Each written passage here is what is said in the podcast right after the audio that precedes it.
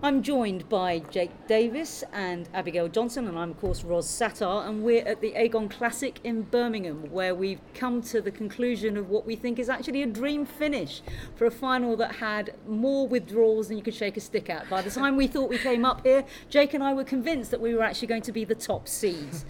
Um, we're left with Kvitova. Now, obviously, this is her second uh, tournament back after that dreadful knife attack at the end of last year, uh, and her progress has been uh, nothing short of remarkable, I think. I mean, guys, what do you think?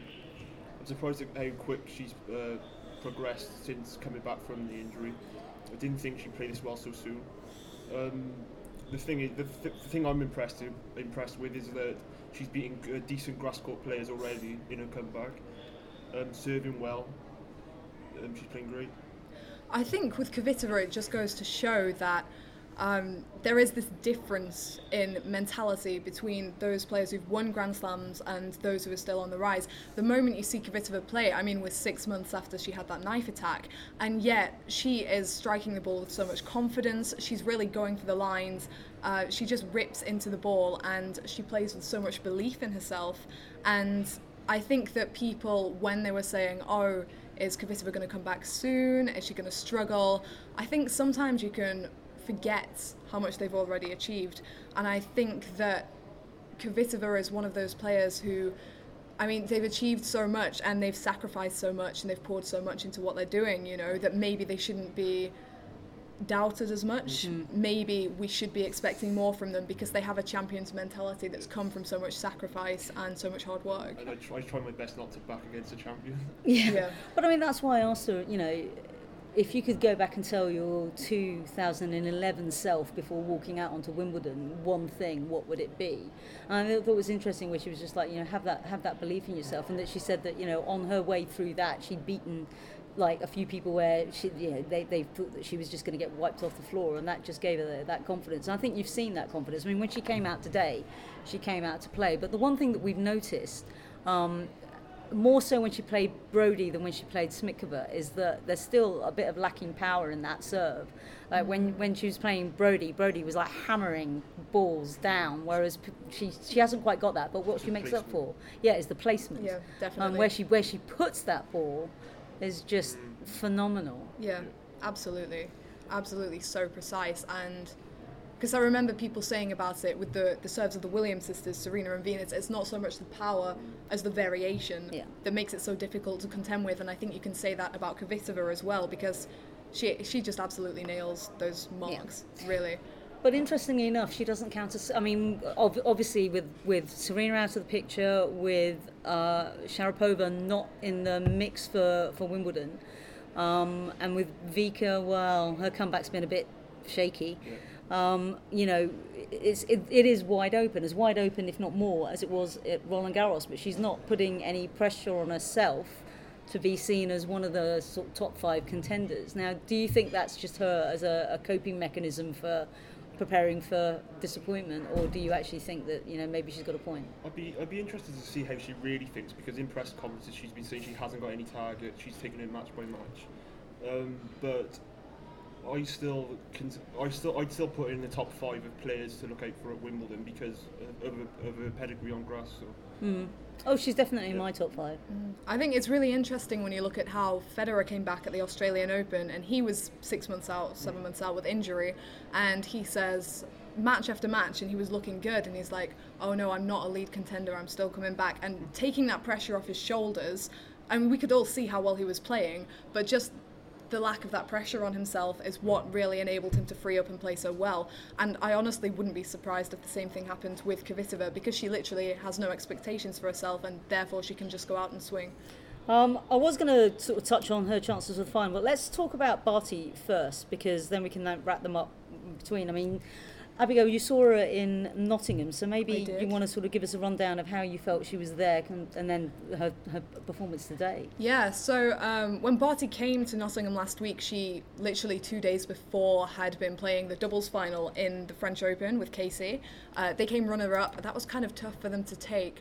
So uh, she didn't have much warm up. In fact, I did an interview with her, and she said her warm her warm up for the grass court season was 30 minutes hitting before the match. That's all it was, and yet she still managed to come through a really tricky opener against Tatiana Maria, and she did that in three sets. And there were a few more unforced errors than its characteristic, but you can just see how much doubles has helped Barty's game. There was so much variation. She was taught a slice at the age, a slice backhand at the age of six, I think she said, and it's it's so obvious because she she absolutely she can hit winners with that shot. That's how good it is, and she I don't know she just has the whole court covered, you know. And so when she's playing well, when she's when she's feeling the ball like she was doing today, she really is difficult to get past. Yeah. And I think it showed in Nottingham. She had a shaky showing against Konta when she lost in straights.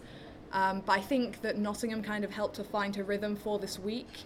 And she hasn't had the toughest draw up until now, but beating Muguruza, I think, sends a statement of where her form is at because that was her first top 20 win, right? And she, she was really, after the first set where she was kind of getting pushed back a bit, she really kind of was tactical and really went for it, and she did a great job.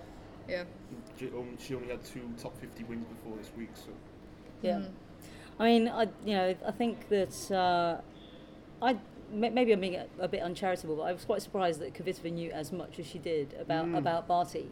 Uh, and I, I don't know why I thought she wouldn't know, but she she really had seemed to have done her homework in terms of what she can expect. Um, so let's get on to the matter of the final chances for the final. I mean, it, we've got a fantastic narrative for e- for either of them, comeback- really. comeback queens. Yeah. Both Yeah, of them, like yeah. massive comebacks. And you know, and the thing is, like, Kvitova had done what Barty had has done, which was to take some time out, be, you know, to, to get get over this sort of exhaustion of the grind of the tour already. So she has a, a, a sort of sense of what what Barty's sort of going through on, on her on her route back. And then of course nobody would have wished what happened uh, to Kvitova on, on anyone. But she's come back now with almost a renewed passion. I, I, you know, I interviewed, I spoke to her in Stuttgart when she came back after um, after the the 2015 one, where she was like, "Oh, you know, I, I was just exhausted and I just wasn't enjoying it anymore." Whereas now, when she talks, it's like kind of, "I really miss this. I missed you guys." You know, whoever says to us journalists, "Oh my God, I missed you," you know, but you know, you, you get a sense that she thought that this had been taken away from her, and that she was never going to have a chance to do this again. But come the final, I, I think I'll be closer than a lot of people. A lot of people think, but I st- I'd still put Kv- Kvitova as the winner. two or three sets. Mm, I'll, I'll still say two, maybe two tight sets. I'll say. You would say two tight Yeah. sets. Man, I hate predictions, and you know, whatever I say, it's going to be the polar opposite, you know. So, d- just giving away some spoilers for tomorrow. Uh, let me think. Well, Barty is going from two di- very different players. I mean, both of them hit really strong, but she's facing a lefty now. Um, she hits a lot sharper than Muguruza. I mean, if Kvitova's on the ball, then really she should win. Uh, and she's been playing well this week, so it, it's hard to bet against her. But I did think Barty would get the upset today, and it, it wouldn't surprise me if she won. So, oh my word, I'm gonna I'm gonna take the safe road, and I'll go with Kvitova in probably in three sets. I, I think. But I if, instantly regret that decision, you know. I think if Kvitova plays her best, she can beat anyone on grass exactly. day. Yeah. So I'm just trying to think. What, what was the what, which was it? A, was it a second round match where we had the the shrieking, "Potch!" mm, Uh, and you know, I mean, she. um, no, It was, match. it was, yeah. Which was, of course, like, uh, yeah. It was the first time that the clouds had really rolled in. So Mm. we've gone from like super, super quick grass that's as hard as nails to like the going is good to soft, and like red rum had gone running, running down the side probably. Yeah, I mean, she really, really wanted that, and you yeah. could, you could see that, you know, that frustration of not being able to close that out. You know, But beating someone like Mladenovic in 2017 in the second tournament back is just amazing. Yes, yes, especially after the year that the, that the Frenchies had this year. Okay, so I suppose that means that I've got to do my prediction. Yeah. You Um, can't back out. Come on. Okay. Um, yeah, I think I think having seen her fire in, in that Mla- Mladenovic match, um, and then today she just had really come out to play. I mean, right from the start, Mm. she was banging down winners and aces here, there, and everywhere. It was like, okay. Um, the only thing that worries me is I wonder whether she's due a rocky, a rocky um, match, That's or what whether I was or whether yeah. Kiki was her Wobble. wobble, and Yeah. then now she's back on form because that's that's what that's what always strikes me about Kvitova is that you know she'll play an absolute blinder for about two or three matches, and then all of a sudden have this like god almighty wobble, and then and and then and then if if the player's sharp enough to take their opportunities, then it's then it's game over.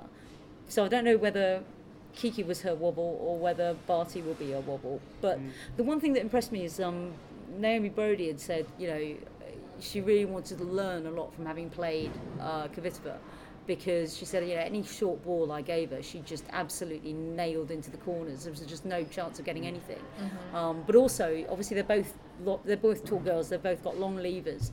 Um, and you know, Broady was sort of saying it's not it's not just that though. I mean, she moves great from side to side, but she's also deceptively quick coming forward. So where Barty would probably get a lot of winners off that slice, um, she's going to struggle with someone like Kvitova, who actually, for somebody who's quite tall, is fairly nimble. Yeah. And so I think we're actually going to be in for a three setter. Mm-hmm. And I will say, I, I, I'm the same as you, I can't knock back a champion. Um, and I think, uh, you know, well, I mean, they obviously both want it, but I think, you know, this would just be the icing on the cake for the comeback for Kvitova. But e- either way, it's a fantastic narrative. One thing I would say in regards to Barty today, what she was doing really well is staying in the long rallies, and Muguruza at times looked like she thought she'd hit a winner, and it came back at her. And I just wonder how Kvitova would cope with that if it was happening to her, because we know her as an inconsistent player. Uh, yeah.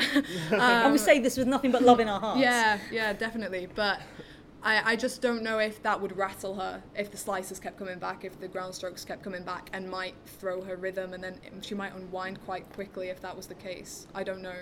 Maybe. I mean, maybe we saw a little bit of that with Kiki, and I think it depends how often Petra can get on the front foot.